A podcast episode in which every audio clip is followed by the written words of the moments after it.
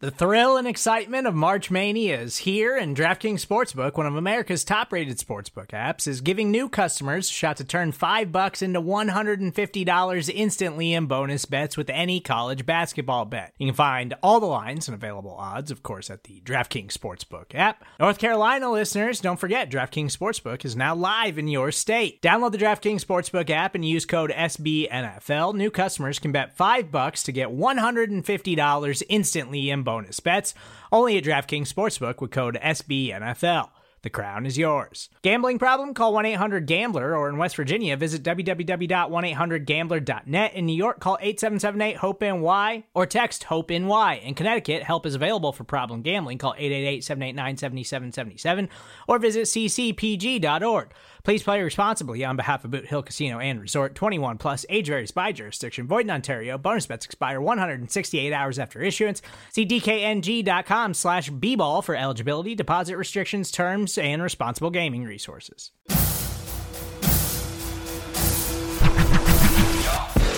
Hello and welcome to your Wednesday episode of the Arrowhead Drive. I'm Pete Sweeney. Let's start your morning with today's outlook on the Kansas City Chiefs. Here's what you need to know for Wednesday, August 11th. The, the biggest thing I tell them, and I've said this every year, is that when they go into this game, don't abort everything that you learned here. And that's what happens with, the young. They'll they'll forget all the leverage and uh, you know set the edge and all the things that we've taught them and they've gotten really good at.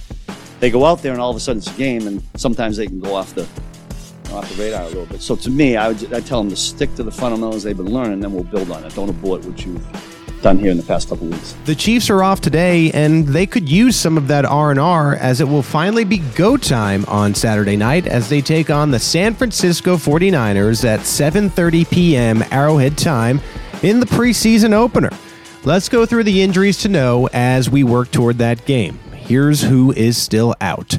Tight end Evan Baylis, wide receiver Antonio Callaway, right guard Laurent Duvernay Tardif, linebacker Willie Gay, defensive end Malik Herring, right guard Kyle Long, defensive end Alex Okafor, right tackle Mike Remmers. An injury note to add on offensive lineman Laurent Duvernay Tardif. Ian Rapoport of NFL Network reported on Tuesday evening that LDT recently broke a bone in his hand at practice and is out four to six weeks. It's not like LDT was going to win that right guard job back anyway, but this rules him out completely. Now back to defensive coordinator Steve Spagnuolo, who you heard just moments ago. Spags is hoping that his young players just don't throw away everything they've learned over the past three weeks on Saturday night.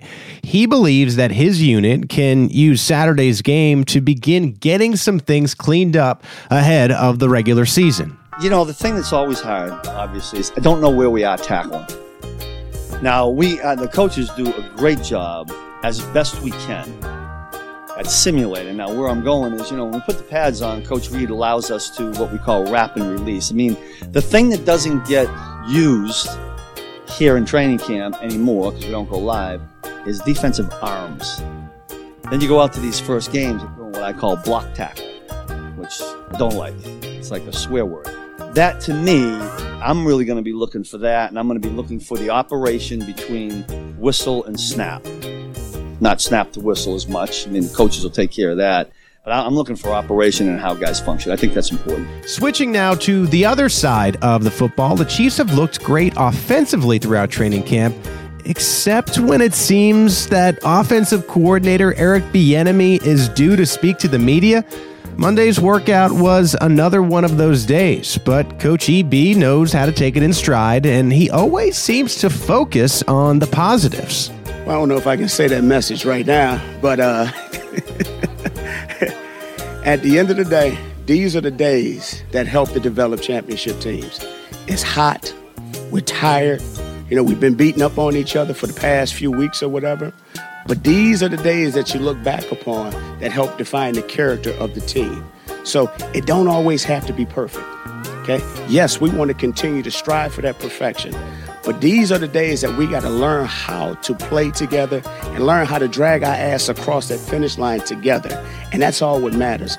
That's why I appreciate being out here and having these opportunities to come and, and, and, and do this in training camp because these are the days that help define those moments that build success later on in the season.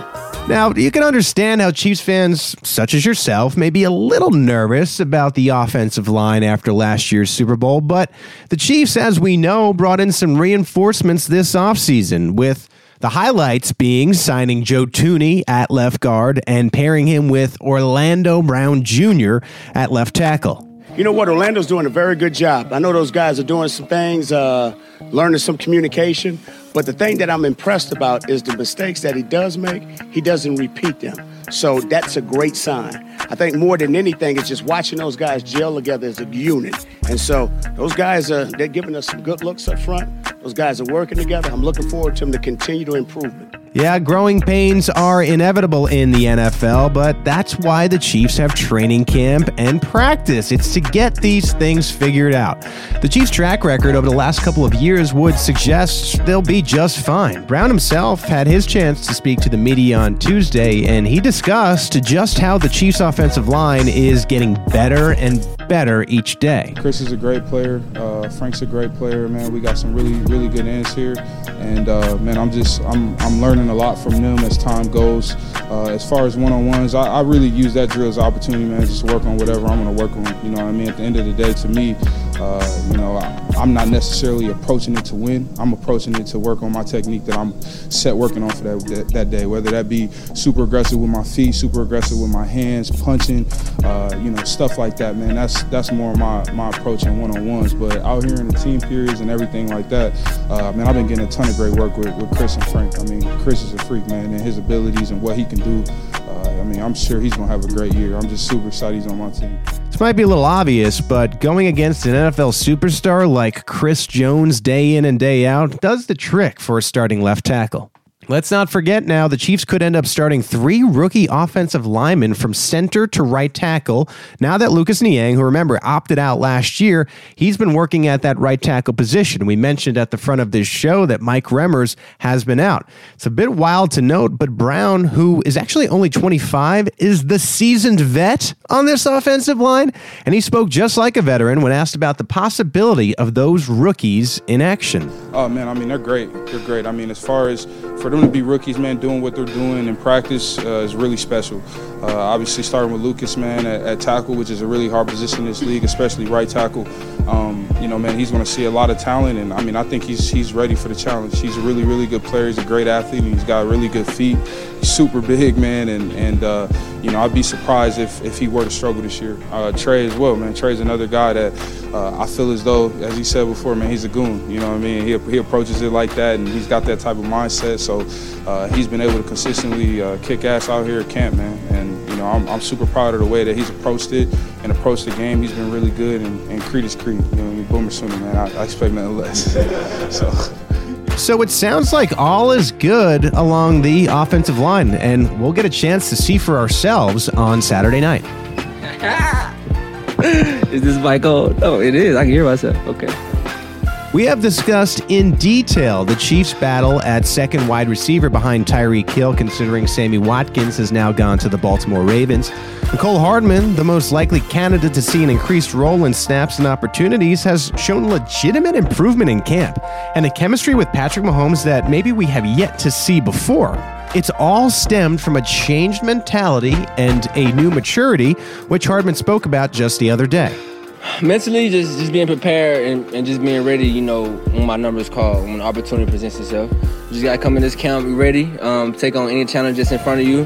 And like you said you know Sammy's not here and so it's it's a lot of more snaps to go around to, to replace that. So somebody gotta step up and, and, fill in the role whether it be two of us three of us or how they want to do it. But I know whenever they call my number I'm ready so. I think it's going good. I think I'm having a solid camp I'm still still out to improve on which I'm trying to do it each and every day. So, but other than that, I think I had a good solid camp. Um, things coming easy, things are clicking. Uh, hopefully, just come out of this camp healthy, and when the season get here, just see where where, where I be at. Another player the Chiefs are rather familiar with has also made his presence known up in St. Joe. It's veteran wide receiver Marcus Kemp, who has shown significant improvement so far. He discussed his road back from that serious injury in 2019 and why it's clicking for him this training camp. I feel like I've improved every year I've been in the league, and, and that's kind of what you have to do to stick around. So, I mean, early on, you know, I'm a young guy who's, you know, just learning.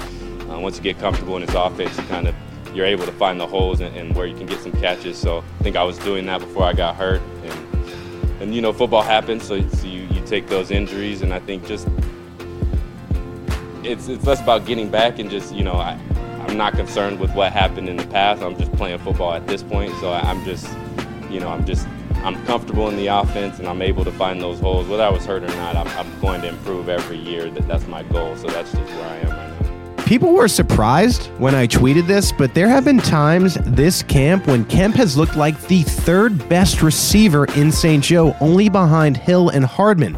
And yes, I do stand by that just like I stand by the Arrowhead Drive for Wednesday, August 11th. As we always ask, please go ahead and subscribe to the Arrowhead Pride Podcast Network. And while you're there, leave us a rating and a review. Coming up later today, your questions with the answers from Ron Kopp and Matt Stagner on Arrowhead Pride's Out of Structure. That's a wrap for now. I'm Pete Sweeney. We'll talk again on Friday for the next edition of the Arrowhead Drive.